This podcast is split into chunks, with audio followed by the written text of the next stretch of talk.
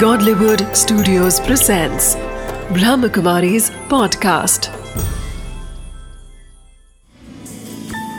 Wisdom of the Day with Doctor Girish Patel। नमस्कार, ओम शांति। हम सब विजयी बनना चाहते हैं और व्यक्ति ये सोचता है कि मुझे विजयी बनना है तो हारना नहीं चाहिए, मैं हार गया तो तो मैं असफल हो गया।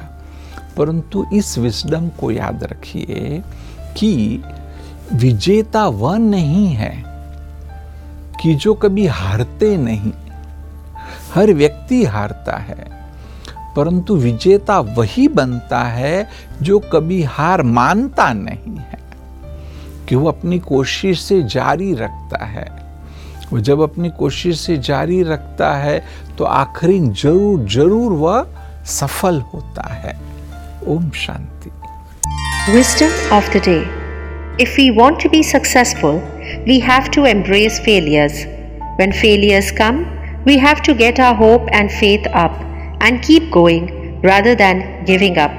The greatest victory is to rise above our failures and keep moving despite all odds.